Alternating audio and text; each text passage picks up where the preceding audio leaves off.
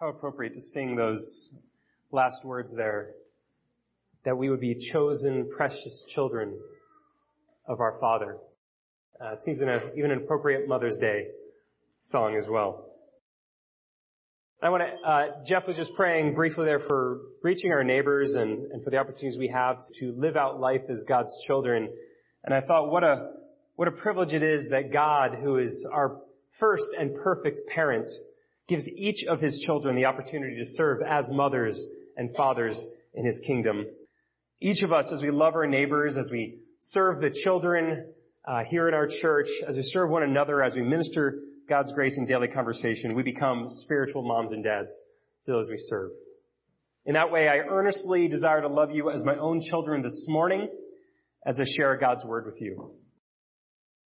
So on this Mother's Day, while I confess that I know very little about women's fashion, I'm here this morning to talk about what was all the rave in ancient Israelite men's fashion. Please turn with me, if you would, to page 44 in Church Bibles. We're going to be looking at God's instructions for the high priest's clothing in Exodus chapter 28. To offer some brief context while you turn to Exodus 28, God's chosen leader, Moses, has led the people of Israel out of Egypt, the land of slavery. And Egypt is now encamped at Mount Sinai. That's our priest we're going to be looking at in just a moment. Where God is giving Moses at Mount Sinai the regulations for his newly freed people. In the past several chapters, we've been examining the tabernacle. That's the place where God himself would dwell, and the furnishings therein. Today, God gives direction for dressing the high priest, who is the chief servant in God's house. Now, despite the instructions that God gives here at length in Exodus 28, no one today knows exactly what the priestly garments looked like. However, I found this example on the internet that I thought was especially faithful to the text. And so while we read the text today, which I'll be reading in a number of sections, I have a number of visuals here that hopefully will help you at least get a sense for what it might have looked like. So let's dive right in. We're going to begin with the overview that God gives in Exodus 28, verses 1 through 5. This is the first point on your outline as well. Exodus 28. Then bring near to you, that is Moses, Aaron your brother and his sons with him from among the people of Israel to serve me as priests. Aaron and Aaron's sons, Nadab and Abihu, Eleazar and Ithamar. And you shall make holy garments for Aaron your brother, for glory and for beauty. You shall speak to all the skillful, whom I have filled with a spirit of skill, that they may make Aaron's garments to consecrate him for my priesthood. These are the garments that they shall make: a breastpiece, an ephod, a robe, a coat of checkerwork, a turban, and a sash. They shall make holy garments for Aaron your brother and his two sons to serve me as priests. His sons to serve me as priests. They shall receive gold, blue, and purple, and scarlet yarns, and fine twisted linen. Pause there. The first thing we see here is that God chooses Moses' brother Aaron, along with Aaron's sons, to serve as the priests. But then almost the entirety of the rest of this chapter that we're going to look at is devoted to what these men wear. Now, at first that might surprise us. Doesn't that seem excessive? Why focus so much on clothing? Shouldn't we focus on something more spiritual? Well, friends, the reason that God focuses so much on clothing is because clothing matters to God. It actually is a significant theme throughout the scriptures, and it's easy to miss if you're not thinking about it. For example, in Genesis chapter 3, Adam and Eve tried to clothe themselves with fig leaves, but that clothing is insufficient, and so God clothes them instead with animal skins. Why? Because clothing matters to God. And then later, Jesus tells the story of a wedding feast in Matthew 22, in which a man shows up without appropriate clothing, and so he's cast into the outer darkness where there's weeping and gnashing of teeth. Why was he cast out? Because he didn't have the right clothing. Clothing matters. Furthermore, the glorified Jesus of Revelation is described as wearing a long robe with a golden sash, in light of the fact that his voice was like a rush of many waters, and there was a sharp two-edged sword coming from his mouth. Those things are very worthy of description. We might find it surprising that we find out what he's wearing. There doesn't seem anything spectacular about it. It's not a sword coming from your mouth. So why focus on the clothing? It's because clothing matters to God. And here in Exodus 28, God gives many detailed descriptions of the priest's clothing for the same reason, because clothing matters to God. So why is this? Well, we're told right there in verse 2, "You shall make holy garments for Aaron your brother for glory and for beauty." Okay, so the word glory means weighty. It means this thing is important. And beauty refers to that which is attractive or desirable. The more beautiful something is, the more we want it. Thus, is it not appropriate that him whose role is to stand between God and man might by his very clothing tell us of the infinite importance, the glory, and the supreme desirability, the beauty of God? And what's remarkable is that it's more than that, because the high priest's responsibility is not just from man to God, but from God to man. That is, when God sees Aaron's clothing, he would be reminded of the glory and the beauty of his people. That's because the high priest and his holy garments are not just us looking at God and saying, "Behold the beauty and the worth and the glory," but there's God looking down at us and saying, "You are worth something to me. You are beautiful to me. You are desirable to me." That's remarkable. How wonderful and shocking that is, because apart from the high priest and those garments, I definitely do not think of myself, and most of us probably do not think of ourselves as glorious and beautiful. Sure, there are times when we do well, but the scriptures and our own experience confirm that even in our best moments, we fall far short of the glory and the beauty of God. Yes, we may dress well on the outside, and you are a mighty attractive lot out there this morning. But if people saw our inmost thoughts, if they saw our anger, our judgment, our lust, our selfishness, well, we wouldn't get invited to many balls if we were wearing that on the outside. Yet, if we have an appropriately dressed high priest interceding for us, effectively clothing us through his intercession, representing us before God, then we will rightly be called both glorious and beautiful. Now, though there is much more to cover in this chapter, I'm going to state our main application right now, because I don't want you guys to miss it, and we're going to refer back to this all throughout the sermon. And I say application because there are no imperatives for you in this text. There's nothing that God says you must do as God's people as a result of this text. However, this text is a resounding, powerful, and persistent cry that you need an appropriately dressed high priest. So, who is your high priest, and is he appropriately dressed? Unfortunately, you are not allowed to choose Aaron as your option, because Aaron, in just a few more chapters, he is himself going to cause Israel to turn away from the true God to a statue of a cow. Okay? And not long thereafter, Nadab and Abihu, his first two sons, failed to follow God's commands, and so God destroys them. So the high priestly line so far, not looking so hot. None of these men understood the seriousness of their responsibility, both before God and before men. But the scriptures do tell us that there is one man who is himself both God and man, who became our perfect and great high priest. Jesus Christ, clothed with glory and beauty, in turn clothes us with his own perfections, such that for all who trust in his death for us in our place, God looks at us and sees beauty, sees glory, sees appropriately dressed people before God. God looks at us and he just sees Jesus. And that's a beautiful truth. So do you joyfully accept Jesus as your appropriately dressed high priest? That's the key question, the most important question I have for all of you this morning.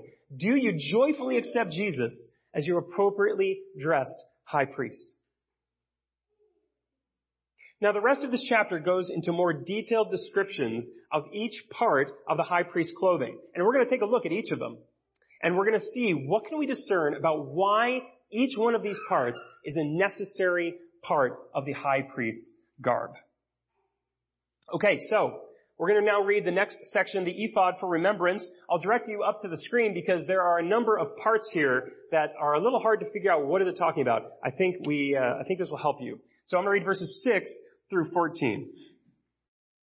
And they shall make the ephod of gold, of blue, and purple, and scarlet yarns, and of fine twisted linen, skillfully worked. It shall have two shoulder pieces attached to its two edges, so that it may be joined together.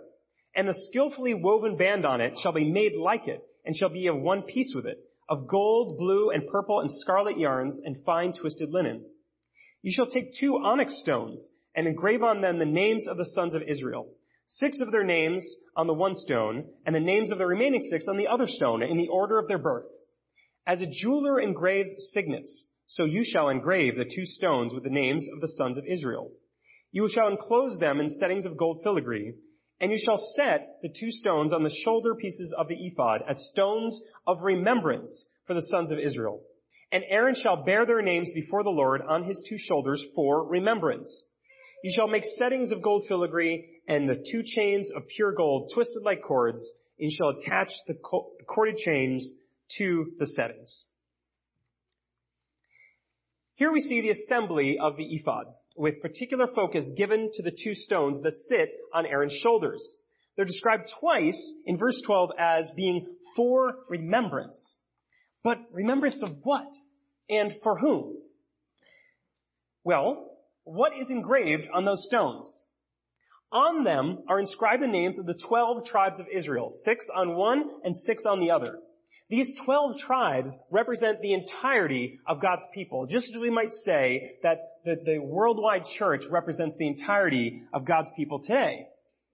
And the fact that they are engraved is noteworthy as well, because if the names of God's people were merely written on them, then they could also be wiped away or blotted out. But because they're engraved, we know that it's permanent. And that's the point of the remembrance, friends. These engraved stones are a reminder that these are God's people and always will be God's people. God's people will never be forgotten, even in times when it may feel like they are. And that should be extremely comforting to us. However, the remembrance is not primarily for us.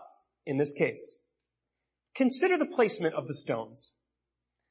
How easily could Aaron see the names of the stones on his shoulders?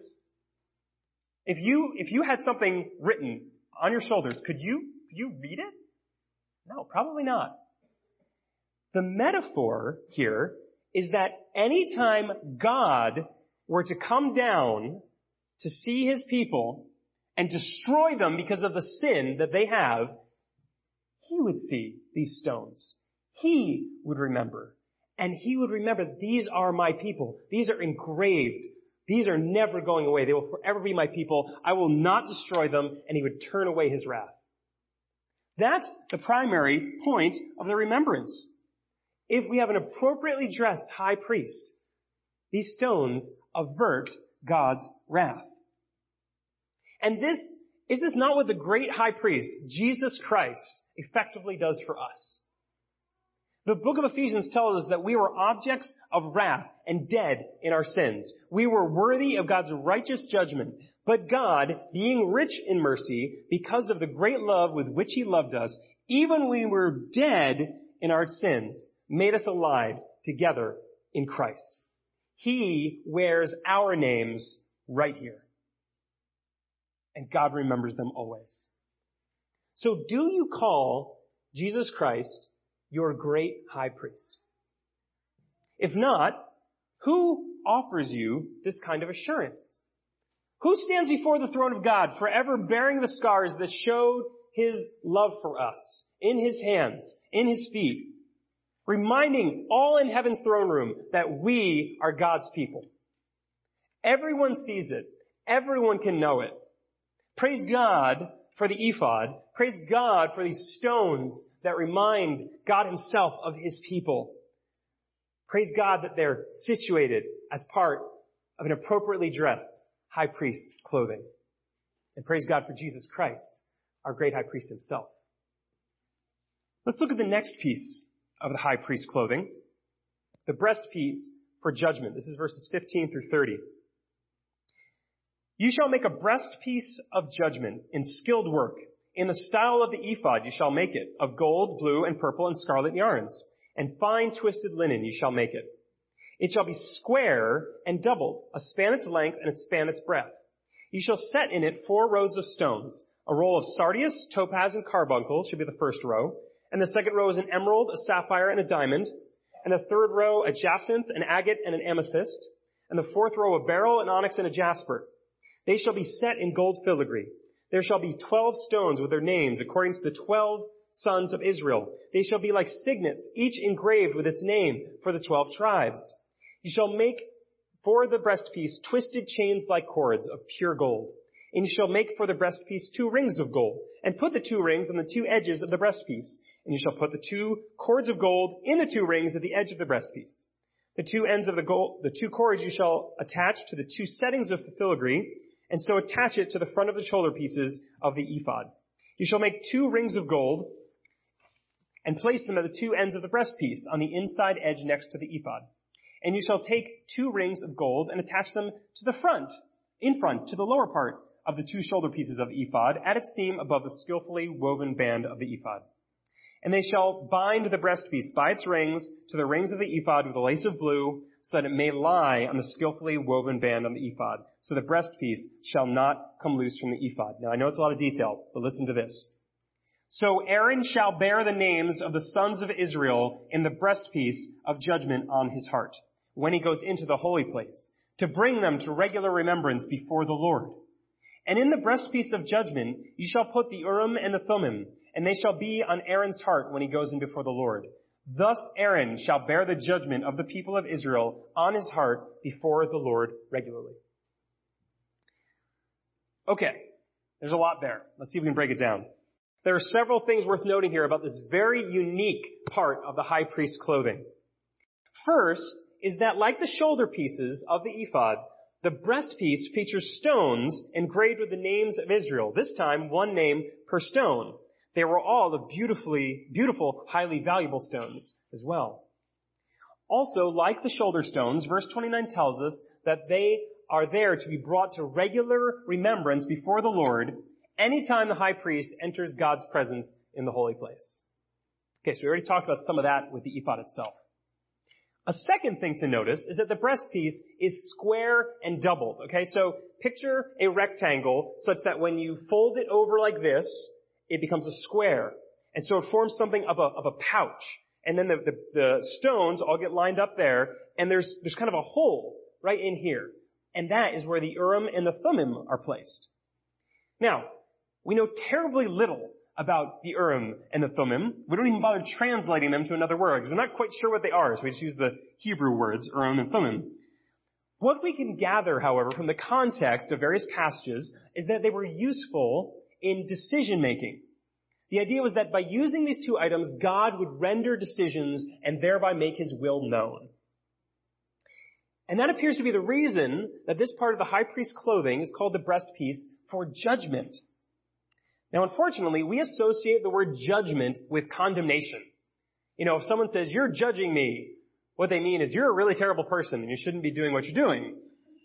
But that's not what judgment means here. Rather, in regard to the Urim and the Thummim, it's referring to making decisions.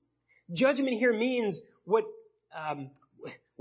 we would hopefully mean when we talk about what a judge does. We don't think of a judge as just bringing condemnation.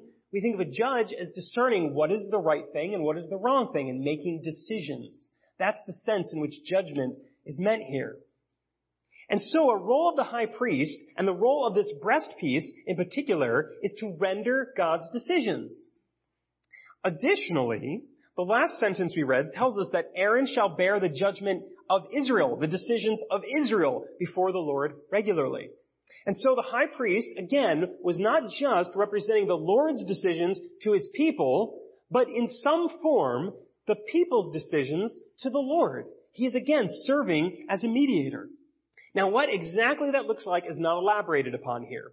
But what is clear is that once again, the role of the high priest is that of a mediator, faithfully and regularly interceding between God and man. And that brings us to the last critical aspect of the breastpiece that we're going to cover here. The breastpiece was carefully secured to the ephod, which meant that the breastpiece would be kept on Aaron's heart.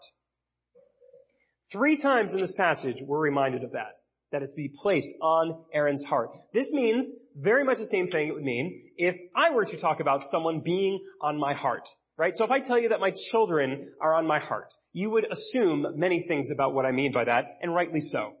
You would assume that I love them, that I think of them regularly, that I pray for them, that I speak on their behalf, that I desire to be with them, and so on, right? That's what it means to have someone on your heart. And so here, represented by the physical placement of the breastpiece and the 12 stones, Aaron's role is to love Israel. He is to represent Israel before God. Aaron is functionally holding his church directory right here. That's part of his job. How critical that role is. Do any of us want someone representing us who does not love us and think of us and pray for us and speak up for us and so on? This, in fact, is why the elders of the church, whenever we meet, we ask one another, where do we see God at work? We look around the church and we say, God is clearly working in our people. Where do we see that? And we spend a full half of our time together every month when we meet praising God for you and praying for you and seeking ways to serve you and even weeping with you in your pain and in your loss. We're keeping our church directory. We're keeping you right here. How much more does Jesus, the perfect pastor, the first elder, the great high priest, do for you? As Hebrews 4 tells us, we have a high priest who sympathizes with us in our weaknesses, one who offers us mercy and grace to help in time of need. That's what Jesus offers us. That is what the breastpiece of an appropriately dressed high priest does for us. There's a couple more articles of clothing here to go through. Let's look at verses 31 through 35. Again, I'll direct your attention to the screen. This is the robe for life. You shall make the robe of the ephod of all blue. It shall have an opening for the head in the middle of it, with a woven binding around the opening like the opening of a garment, so that it may not tear. On its hem you shall make pomegranates of blue and purple and scarlet yarns around its hem, with bells of gold between them. A golden bell and a pomegranate, a golden bell and a pomegranate around the hem of the robe. And it shall be on Aaron when he ministers, and its sound shall be heard when he goes into the holy place before the Lord, and when he comes out, so that he does not die. The robe of the ephod is not complicated. It's blue, and has an opening in the top where the head go through, and it has a series of bells and pomegranates along its hem. Its purpose, however, far exceeds its material complexity. Verse 35 says that Aaron must wear this anytime he goes into the holy place so that he does not die. Did you catch that? He must wear this so that he does not die. That is, this part of the high priest's attire is not for others. It's for himself. If he fails to wear this during his active ministry, God will kill him. Okay, now I've been to churches where if you don't wear a tie, they'll kill you. Okay? But this is far worse. This, friends, is a potent reminder that the high priest himself is a sinner. He himself cannot come before God without appropriate clothing. Now contrast this with our great high priest, Jesus Christ. I already mentioned this earlier. In Revelation, Jesus is pictured wearing a long robe also. It's not described further in that passage, so we can't be certain if it was meant to be this high priest's robe or not. But you know what?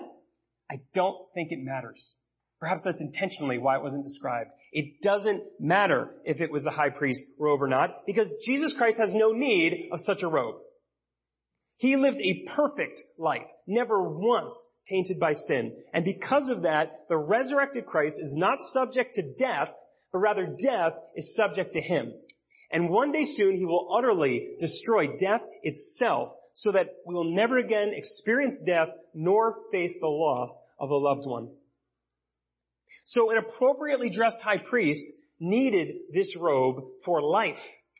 How wonderful it is that our great high priest, Jesus Christ, is the Lord of life himself. Let's look at the next section, the turban for acceptance, verses 36 through 39. You shall make a plate of pure gold and engrave on it like the engraving of a signet, holy to the Lord. And you shall fasten it on the turban by a cord of blue. It shall be on the front of the turban. It shall be on Aaron's forehead, and Aaron shall bear any guilt from the holy things that the people of Israel consecrate as their holy gifts. It shall regularly be on his forehead so that they may be accepted before the Lord. You shall weave the coat in checkerwork of fine linen, and you shall make a turban of fine linen, and you shall make a sash embroidered with needlework. Here we see several more garments of note: a coat, a turban, and a sash. The turban is by far the most noteworthy, however, because of this golden plate attached to its front that is engraved with "Holy to the Lord," and it's worn on Aaron's forehead. As we saw with the shoulder stones, the placement of the plate on Aaron's forehead tells us that it's not for him to see, but for others. When others, including God himself, would see Aaron, they would constantly read words that effectually declared, this one is set apart for God. This one is special. Now notice the remarkable purpose given for this golden plate. Aaron shall bear any guilt from the holy things. Aaron would bear guilt for the holy things. Now, I can understand that the high priest would bear guilt from any unholy things, but those things, because those things have guilt written all over them. They're unholy. But that's not what this plate on the turban is for. It's for the holy things that the people of Israel consecrate as their holy gifts. And the verse goes on. This plate on the turban shall regularly be on Aaron's forehead so that Israel's holy gifts may be accepted before the Lord. Friends, there is an amazing truth about the nature of God and man tucked away in this tiny section about a small piece of gold. It's that apart from an appropriately dressed high priest, even the holy gifts of God are unacceptable. If the high priest is not appropriately dressed, even our holiest offerings, our most righteous actions, our purest labors, they'd all be in vain, for they would not be acceptable before God. But if God's people have an appropriately dressed high priest, one who bears holy to the Lord on his forehead, then we can be accepted.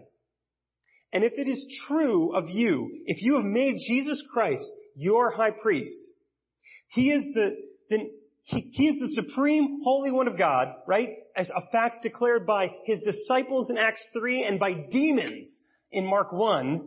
Because of him, we can know that our offerings, actions, and all our labors done in his name are acceptable. Therefore, as Paul writes to the followers of Jesus in Corinth, be always abounding in the work of the Lord, knowing that in the Lord your labor is not in vain. That's what the turban and this golden plate tell us. Let's conclude our text here by looking at these statutes that are meant to be for all time. For his sons, you shall make coats and sashes and caps. You shall make them for glory and beauty. And you shall put them on Aaron your brother and on his sons with him. And you shall anoint them and ordain them and consecrate them, that they may serve me as priests. You shall make for them linen undergarments to cover their naked flesh. They shall reach from the hips to the thighs, and they shall be on Aaron and on his sons when they go into the tent of meeting or when they come near the altar to minister in the holy place, lest they bear guilt and die. This shall be a statute forever for him and for his offspring after him. This final section of our text broadens the scope from the high priest and also includes other priests who serve alongside the high priest. Their clothing, while not equivalent in form or function to the high priest, is nonetheless made for glory and beauty, as we discussed earlier. Also, Israel is instructed to anoint, ordain, and consecrate these priests, which is the subject of the next chapter that we're going to cover next week. This chapter then concludes, and this one is for all you children out there and you children at heart, with priestly underpants. As we might expect, however, these underpants are incredibly important. They're special. The text says that if these priests aren't wearing their special underpants, they will die. That's the rule for Aaron and for his children for all time. That's what the text says. Now, in my house, if someone is not wearing the proper underpants, we tell them to go back to the room and they cannot come down until they're wearing appropriate underpants. In God's house, if you're wearing inappropriate underpants, you die. Am I not merciful? Why is that? Why is it so important that the high priest and his family follow such a strict dress code, including a part that no one can see but God, because they're underneath, forever? Why is that so important? Thankfully, the text tells us, according to the last verse, these underpants shall be on Aaron and on his sons. Why? So that they don't bear guilt and die. And so the last words of this chapter bring us right back to the beginning of the chapter. Back in verse 1, then bring near to you Aaron your brother and his sons with him from among the priests of Israel, and here's why, to serve me as priests. See, friends, the reason that God created the role of priests, the reason we have all these fancy garments, even down to the underpants that only God can see, is because without an appropriately dressed priesthood, and an appropriately dressed high priest in particular, we would remain forever in our guilt, forever separated from God, without any hope whatsoever of things ever changing. The only option we'd have is to bear guilt and die. That would be the only option. That's why we need an appropriately dressed high priest. But really, we need even more than that. Consider the words of the Apostle Paul in the book of Romans. None is righteous, no, not one. No one understands, no one seeks for God. All have turned aside, together they have become worthless. No one does good, not even one. Really, Paul? Could it really be that there is no one worthy to stand before God, not even one? Well, it's true. He's right. It's testified to us biblically and experientially. And it's even worse than it first sounds, because priests are included in that. Aaron and all his sons are sinners too. They're lawbreakers. In just a few more weeks here, we'll see that they're some of the worst of sinners in Israel. So we need more than a priest, because the priests are sinners like us. What we ultimately need is more than even priestly clothing, because priestly clothing without a right relationship with God are just really fancy clothes, and that's it. What we need is a perfect priest. What we need is a perfect mediator between God and man. What we need, friends, is Jesus Christ. And so let me give the final words this morning to the author of the book of Hebrews, who has contemplated this very idea and recorded it for us forever in Scripture. Here's what he says. For it was indeed fitting that we should have such a high priest as Jesus, holy, innocent, unstained, separated from sinners, and exalted above the heavens. He has no need, like the former high priests, to offer sacrifices daily, first for his own sins and then for the rest of the people, since he did this once for all when he offered up himself. For the law appoints men in their weakness as high priests, but the word from God, which came later than the law, appoints a son, Jesus Christ, who has been made perfect forever. Who is your appropriately dressed high priest? Let's pray. Our great, holy, and perfect God, thank you for this beautiful text on what it looks like to have an appropriately dressed high priest. Your words to us this morning confirm the truth that these clothes truly are for glory and for beauty. Thank you for the ephod and its stones that bring us to constant remembrance before you. Thank you for the breastpiece, which reminds us that we need a mediator between you and us. Thank you for keeping your church on your heart, even as the breastpiece and all your people are kept on the high priest's heart. Thank you, God, for the robe that reminds us that even priests are fallible. Thank you for the turban and its golden plates that remind us that holy things are even fallible. God, you have made it abundantly clear, even through priestly clothing, that we need a perfect high priest, a perfect mediator, a perfect savior. And so we praise you, God, for providing all of that in one person, your son, Jesus Christ. For those of us here, God, who know and love Christ here today, God, would you cause this passage to deepen our knowledge and love for him still further? And for anyone here who does not have Jesus as their high priest, God, draw them to yourself, I beg you. Show them their need and give them the mediator that their hearts need and long for. Clothe us all appropriately, God, in Christ, that he would be forever glorified and that we would be forever secure in our relationship with you. We ask all this in the perfect name of Christ. Amen.